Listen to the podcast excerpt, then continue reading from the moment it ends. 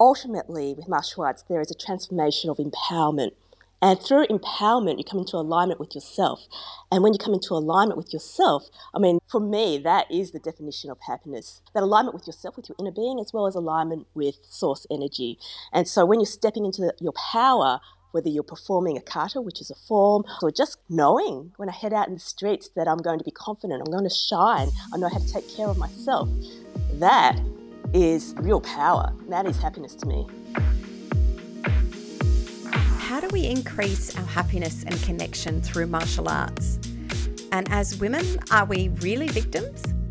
And how can we help our young girls to stay safe? Hi, I'm Nicole Sharanam, and today on Connectedly, we are talking to Sensei Sheryn Gung. Sensei Sheryn is an amazing martial artist, oriental health practitioner, spiritual coach, a mother, a writer, a presenter, and my friend. She's a select wellness expert with Wellbeing Magazine and TV.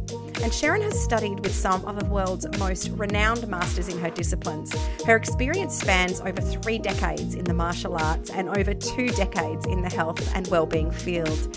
Her mission is to empower, educate, and inspire with the wisdom of traditional Oriental martial and healing arts and self defense.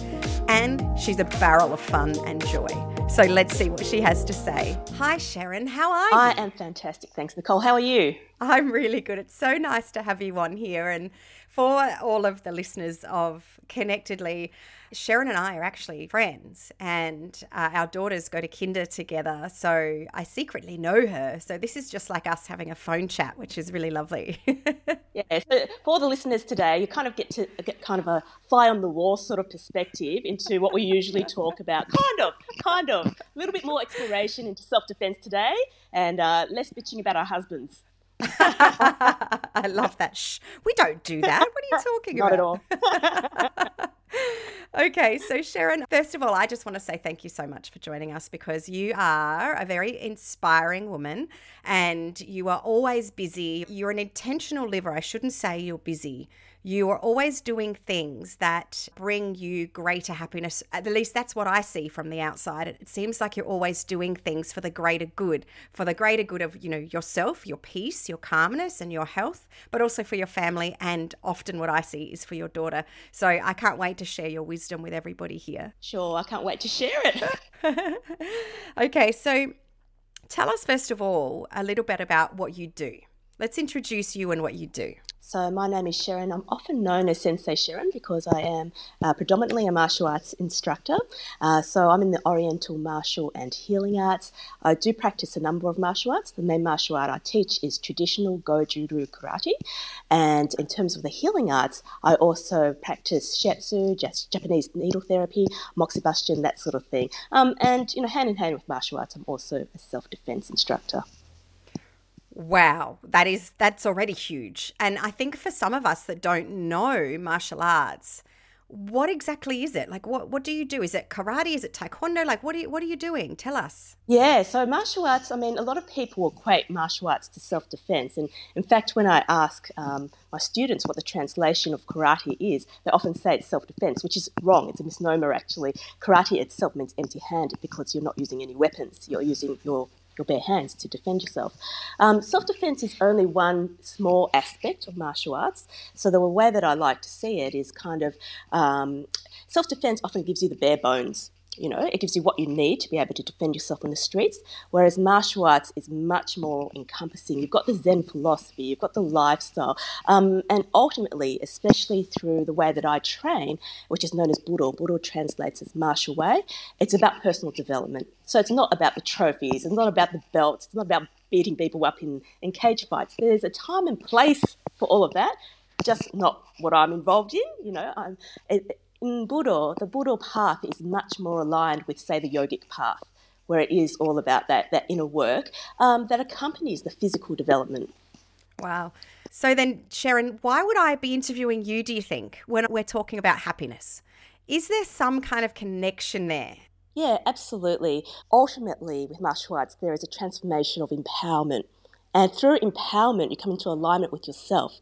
And when you come into alignment with yourself, I mean, for me, that is the definition of happiness. That that whole that alignment with yourself, with your inner being, as well as alignment with source energy. And so when you're stepping into your power, whether you're performing a kata, which is a form, or for me, in you know, teaching students, or just kind of knowing when I head out in the streets that I'm going to be confident, I'm going to shine, I know how to take care of myself. That is that is real power. That is happiness to me. So, do you see a lot of women kind of eh, coming in and and what do you call your is it a studio? What is I, I i know ballet i don't know martial arts. What do you call your room that you work in? It's called a dojo. So a dojo is basically a training horse that's used for japanese martial arts dojo here i am calling you a ballet studio so the women that come into your dojo are they are you seeing a, a transformation that happens tell us about that yeah, absolutely. So whether it's my dojo or whether it's with other women that I train with, um, this transformation is really, I mean, it's, it's quite subtle. Um, and a lot of women typically will start.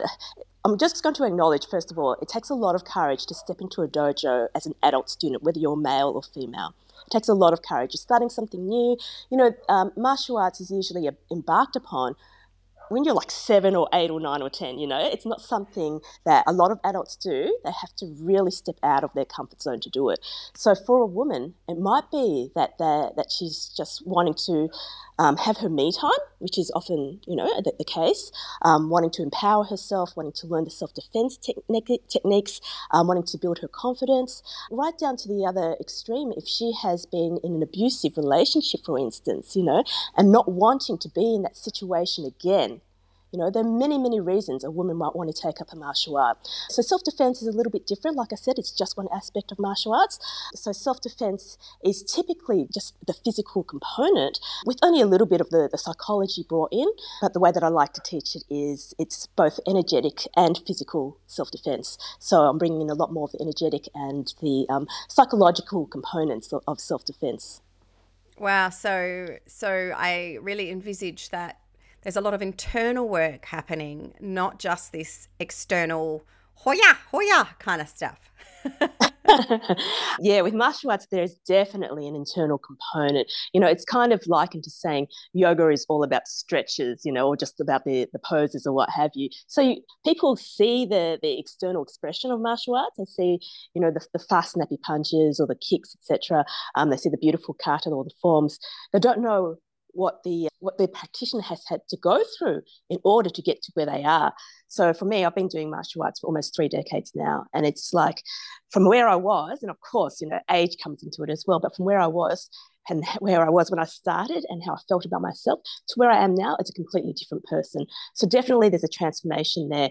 Um, and you know, you're saying that, you know, what what you felt martial arts was was all about the hiya and you know that's what um, that's kind of the, the common stereotype of martial arts and uh, just i'm just going to take that snippet because there is so much in that for a woman to be able to vocalize to use a battle cry in japanese we call it kiai that takes a lot of courage, takes a lot of energy, takes a lot of her stepping into her power.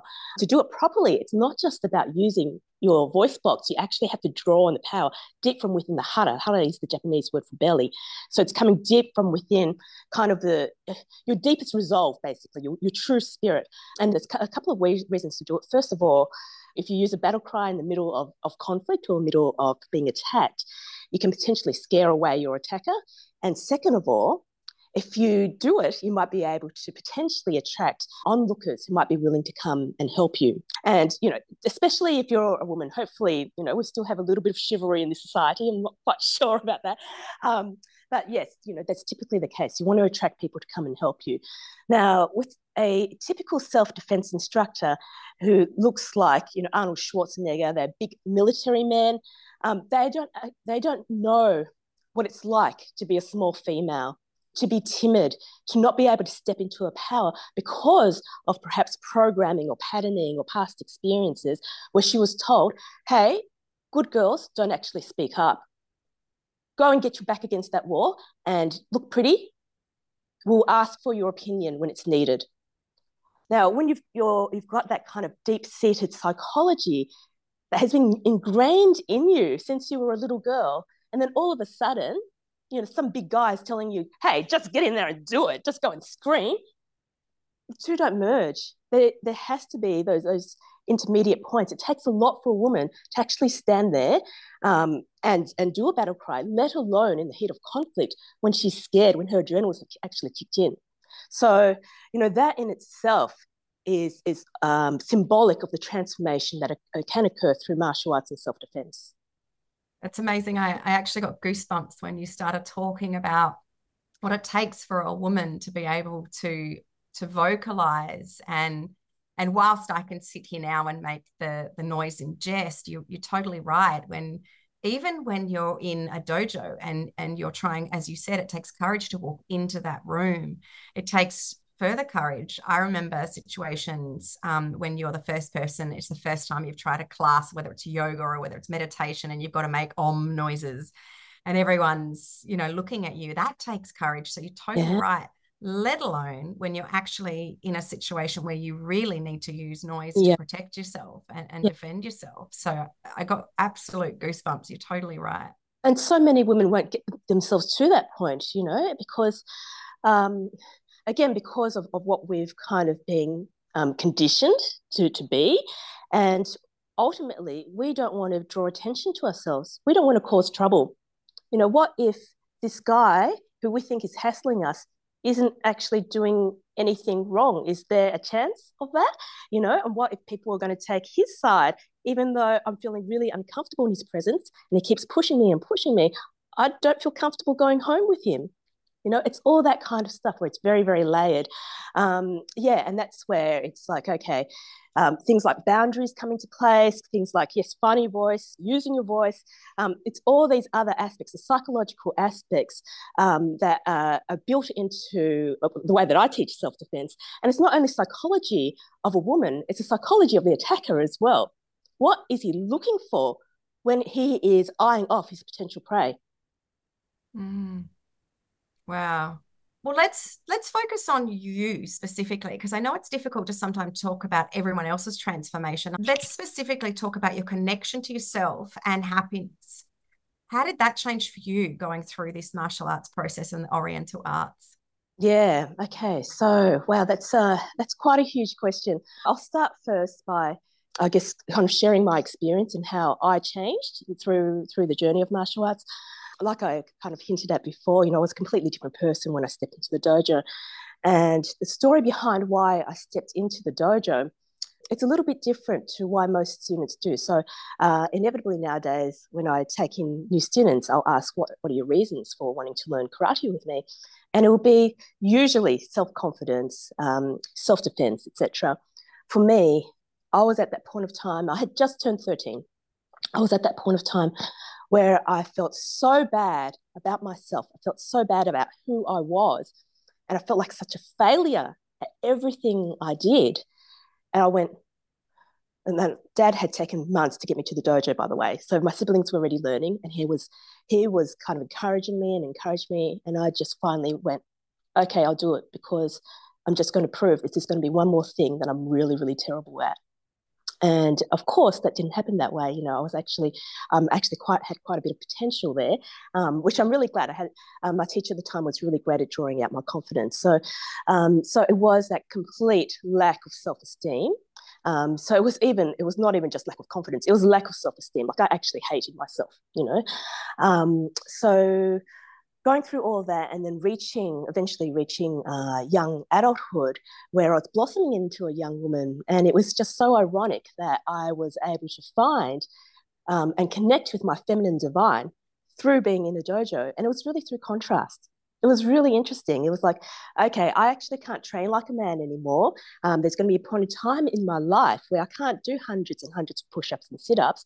I actually have to start um, peeling back a bit. I still love my martial arts, but what else is out there? What else is out there that will support me in my journey and support me in exploring Ju, which is soft in Japanese? Um, and the style that I do is Go Ju, uh, but the way that I had been training there was mostly Go, which is hard. Uh, and I really wanted to embrace that softness um, and to keep and to keep learning because I'm, I'm, always going to be a lifelong student of it. Uh, and so that's that was where my journey in the uh, internal arts started, the Chinese internal martial arts, the Tai Chi, Qigong, Bagua, etc.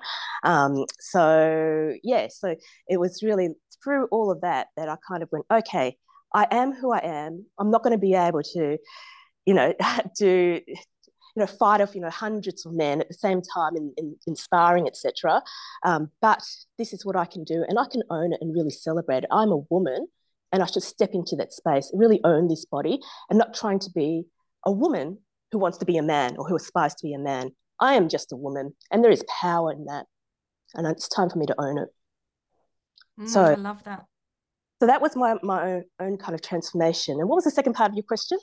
Oh, I don't even remember now, but I, I will ask you something else because what, what I loved that you just mentioned was about the balance of that feminine and masculine. Because often I know in my own life, I've done, uh, even with yoga, I was doing Ashtanga yoga for a while and I started seeing it almost like to start with, it was beautiful and it was calm and it was, I was peaceful. I was with my breath. And then suddenly it started becoming almost like a competitive thing. And I started trying to really embrace almost like mm. the push up of the downward dog and the you know mm. uh, i was mm. really getting into it and i started becoming this masculine tip you know that i completely lost the balance so i think what you've said is so amazingly powerful about stepping into our feminine even in that because we can lose that so easily can't we mm-hmm. Mm-hmm, absolutely.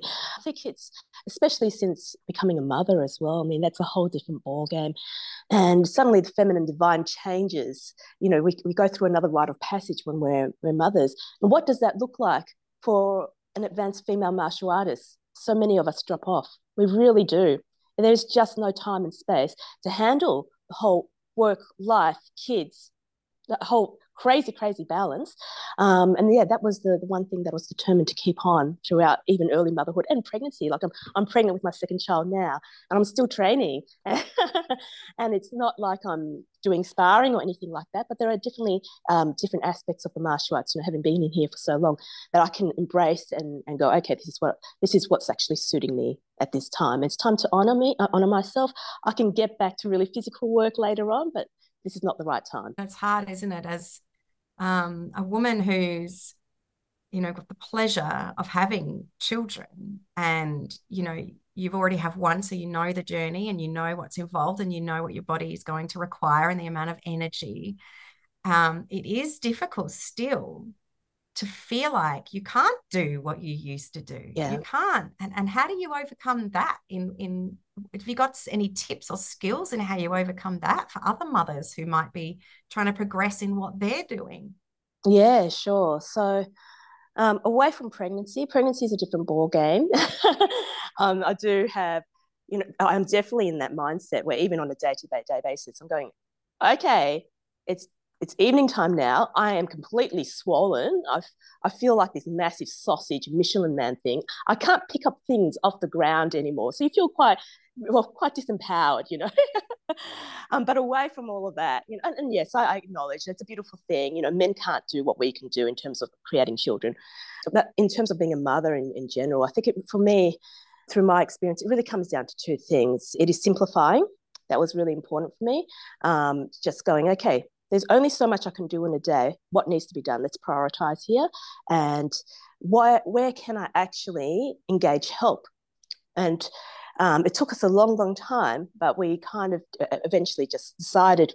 Um, well, part of it was not our decision. We also had COVID lockdowns, which prevented this.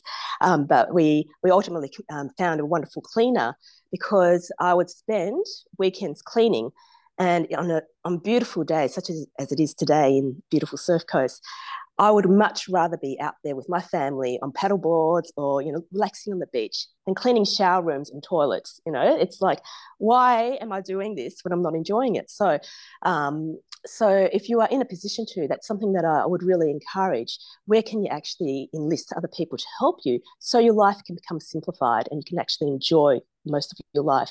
Um, and the other part of it is self compassion. Self compassion is huge for mothers. We are so hard on ourselves. Uh, and if you kind of look at the roles we have to play now, it is so, so different from the generation before and the generation before. We are expected to be working mothers now. And if we are not, for instance, there are some mums who are so stable and happy. I won't say just because there's no just, but being a staying at home mum and looking after their children and yet so often they feel like they have to justify it because society expects more. Or on the flip side, if you are a woman who've chosen not to have children, sometimes you feel like you have to justify that as well.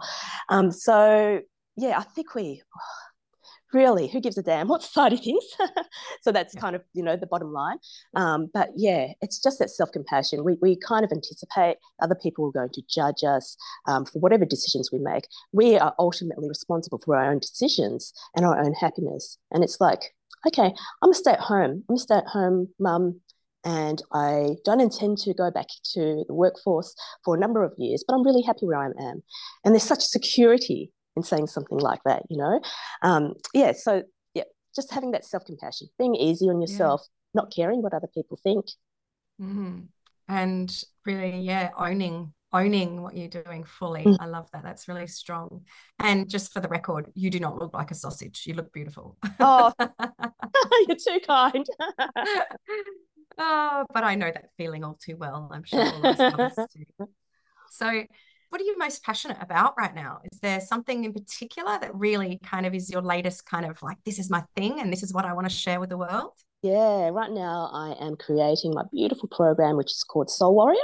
So it will be a combination of online as well as private coaching and it's it's basically the culmination of my experience in so many different areas so you've got the physical self-defense you've got the psychological aspects as well as the energetic protection so through soul warrior i really want to take the woman through that journey of transformation transformation of, of empowerment and relay what I've witnessed and what I've experienced in the martial arts into a self-defense course because I know it's totally doable. The two are, the two are so closely related. Uh, yes, yeah, so I'm super excited to to bring this out to the world. Mm, that sounds amazing. So we'll make sure that uh, in the show notes we put a link to that program. Is that is that live now or is it? It's not live soon? yet. Well, yeah, it's coming soon. Okay. I'm creating it. Um, but yeah, okay. the best way to uh, find out more about it is to jump straight onto my mailing list, and you'll be the first to know. Um, yeah, so I'm sure in the, the, show notes you'll have my website there, so you can jump. I will. And um, uh, yeah, I'll be so so um, welcoming of you um, to yeah just to connect with me and answer any questions you might have. Oh, that sounds beautiful. So, Sheryn, from your understanding of what you teach in, in all its holistic glory, because you do a lot of things, how does it all kind of help women to embrace that connection to themselves and their own happiness? Oh, big questions, hey? It's a big question.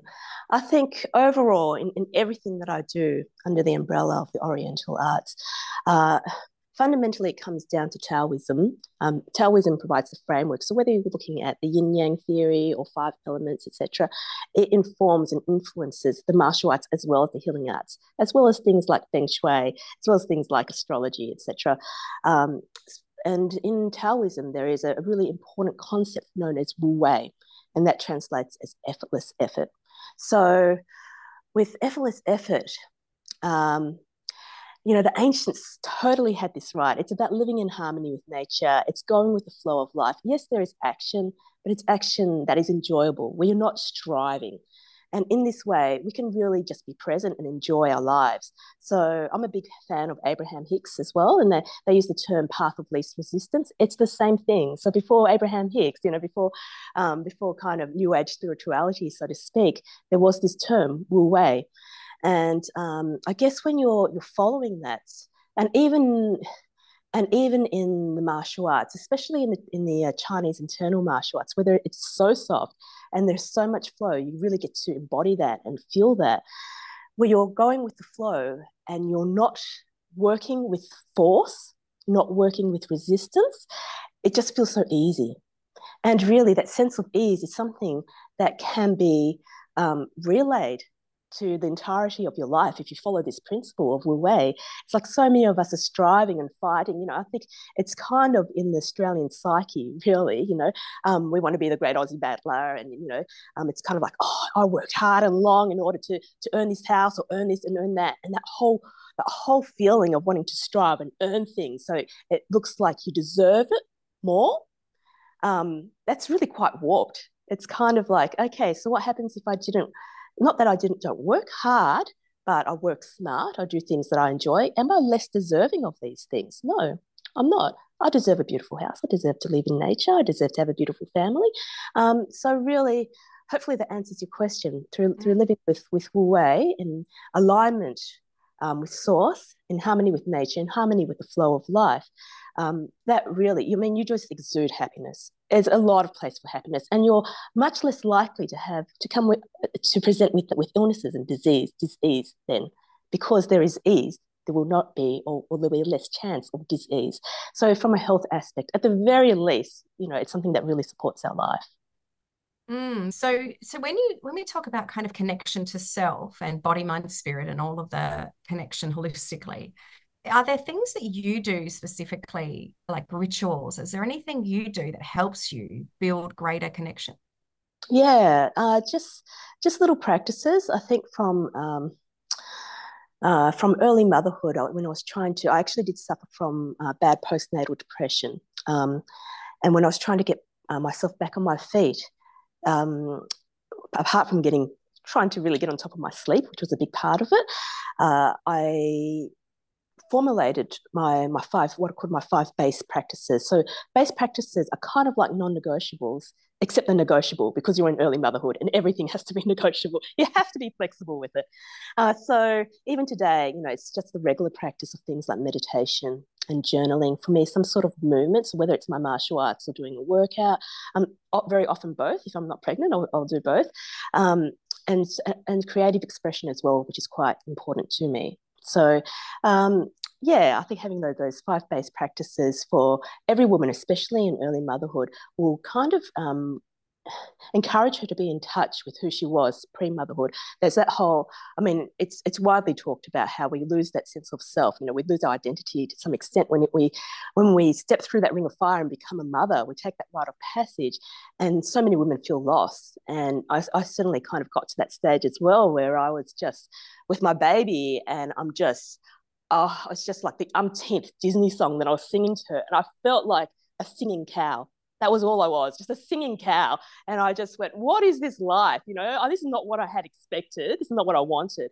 And so I had to slowly regain who I was. And that was my way of doing it. Just going, okay, a little bit at a time, you know, just um, even if it's just 15 minutes and eventually became half an hour. And then eventually it's like, oh, okay, I'm sharing again. I feel like sharing again and how I love your honesty, by the way. I think that's beautiful. I think that a lot of us um, feel like singing cows.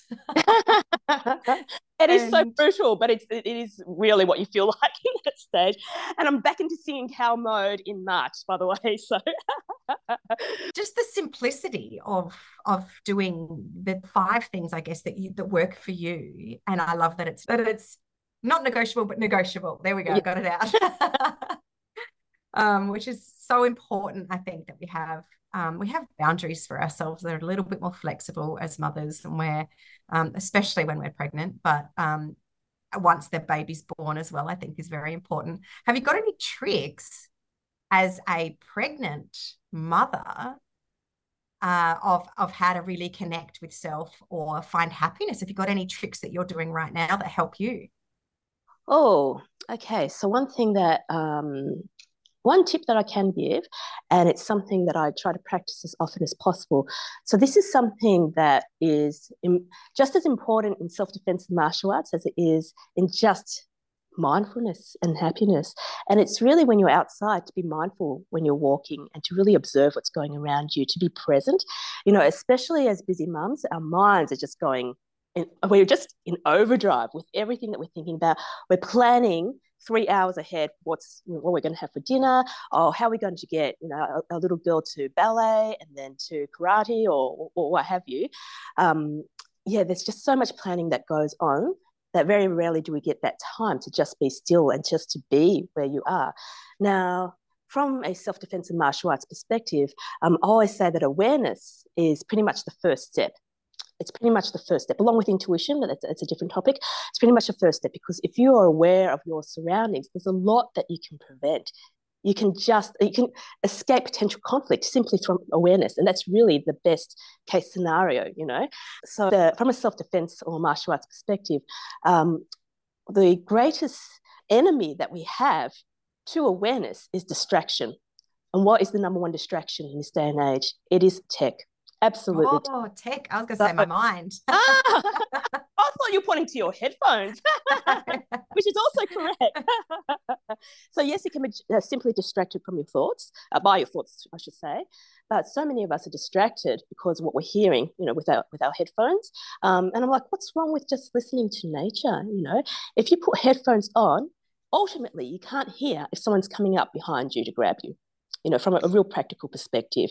If you don't have your headphones on, that's not going to stop someone from trying to attack you from behind, but you've got that little bit, you've got a few seconds lead up, you know, going, okay, something's happening here, I can hear footsteps behind me. Um, so, and that every second counts in a self defense situation.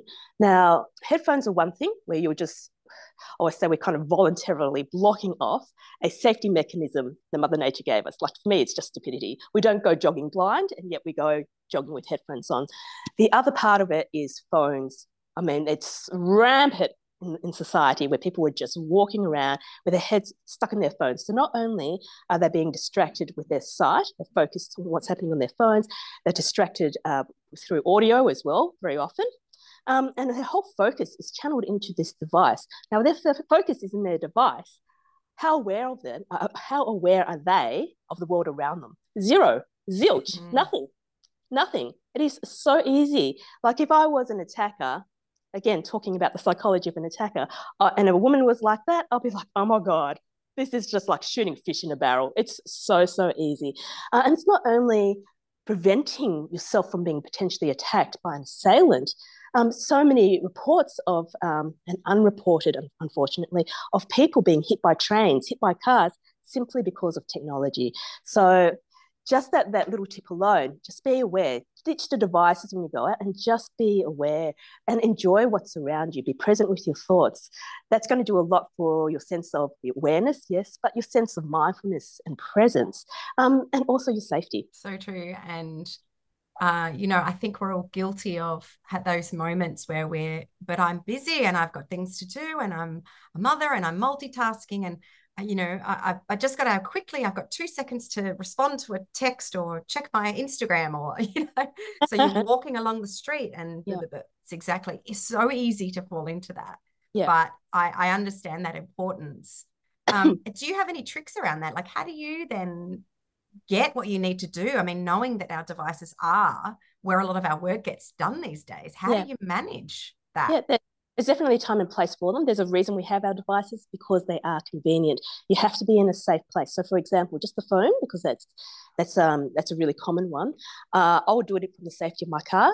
Quickly pump out my text message, or you know, um, or leave a voice note, etc. Uh, if you are out and about, so for example, if you um, if you're waiting for your hubby to come and pick you up, it's night time, he needs to pick you up from a bus stop, then get your back against the wall. So, or something, something against, like against a tree or against the bus stop, against the wall, etc. It's just so you can't be attacked from behind. Quickly send that text message or make that phone call and observe. Look at everything around you, send it, and then put that phone away. Do not fall into the trap of going onto social media in that circumstance because it's far too easy to be a victim. Um, or to yeah or to attract unnecessary things you know so so uh, yeah that's definitely um, my my best tip for it um, just to make sure that you're in a safe position to quickly send to quickly communicate and then to put your device away and keep being aware keep observing things around you while you're waiting for that ride or what have you mm.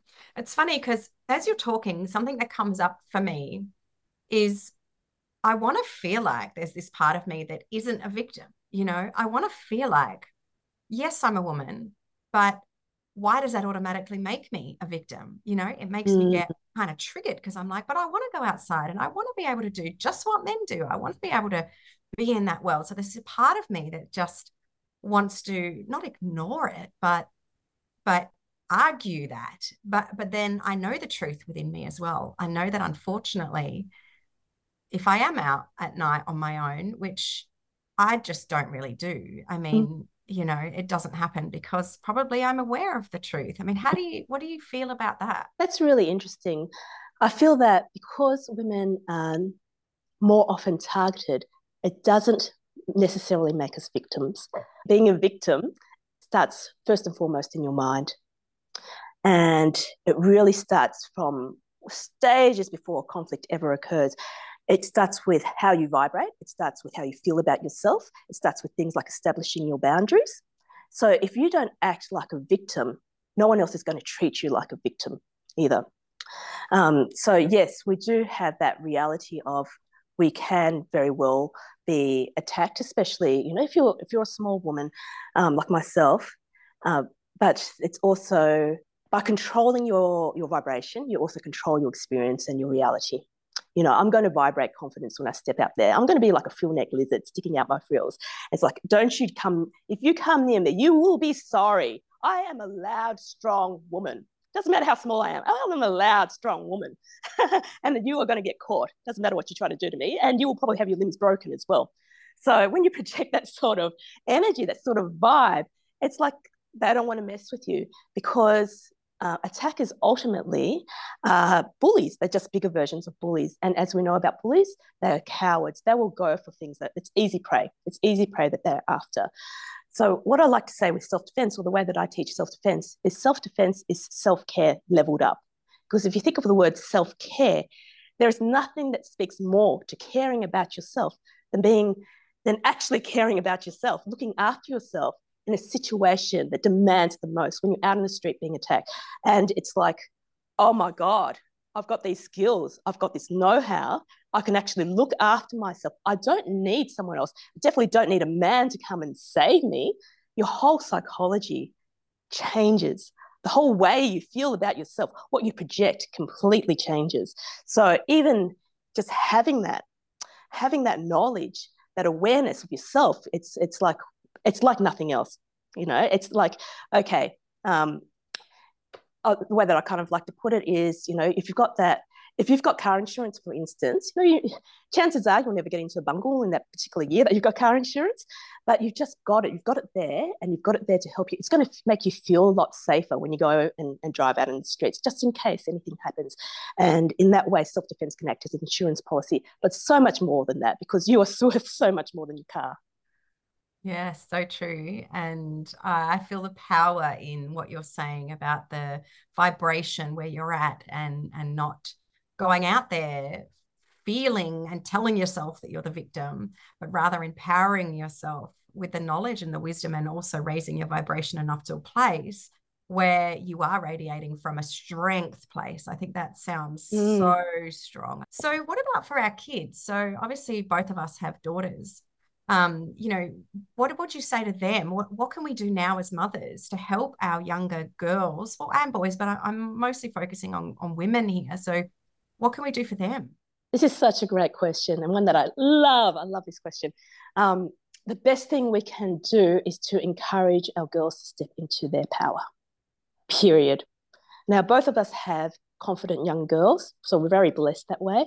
From my experience, it's a lot easier if need be, to get them to hone in on their confidence and all of their vivacity, you know, to, to get them to tone it down a little bit than to draw that confidence out of a young girl. It's a lot easier to, to work from where, where we are. So, um, you know, just uh, just a couple of months ago, I was so super proud of my daughter because she um, she was basically uh, uh, uh, there was another boy, a friend at school, and he's bigger than her, and he was being picked on by a couple of other kids from the other class, and she was guarding him, and she just standing in front of him, guarding him, and just saying, "Stop! You're hurting him." And she kept on doing that until the teachers came and intervened. And I went, "Yes, that's exactly the kind of skills that I need you to demonstrate right now. You didn't use your fists." You didn't bite, you didn't hit, used your words and used your assertiveness. So that's absolutely the best things that we could, best thing that we can do for our young girls at this stage. Um, so just so so uh, listeners um, know the age of our children. Um, yeah, so Nicole's daughter is five years old. My one's turning five. Um, so we're looking at kindergarten coming into prep.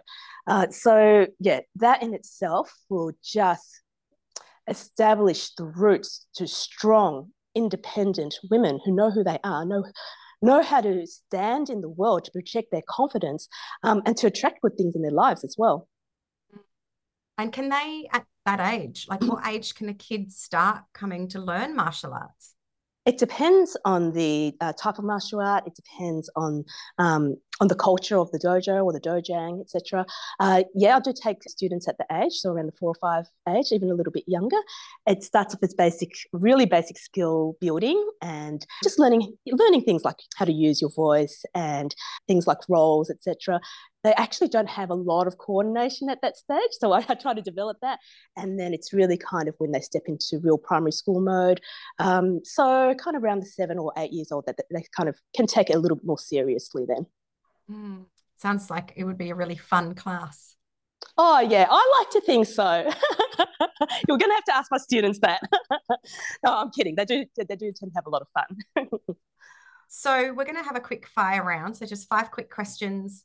What's your favorite book? It can be either just now or of all time. Um, my favorite book is The Artist's Way by Julia Cameron because it, um, it um, encouraged me to take myself seriously as a creative. Mm. Beautiful. What are you trying to unlearn? Oh, this is an interesting one. What am I trying to unlearn? Um, uh, right now, as I stand, I'm trying to unlearn the frustrations that come with having a pregnant body and, and just really be in the mindset of celebrating the, the miracle that's happening.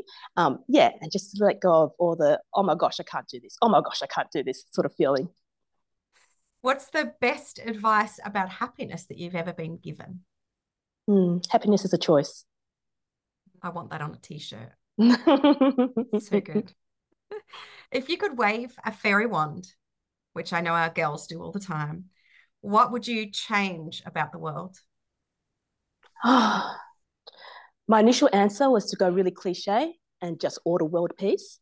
Uh, But I think it goes a little bit deeper than that. And that is for people to come into alignment with their truth, with their inner being, come into alignment with source energy so they can make better decisions for themselves and for other people.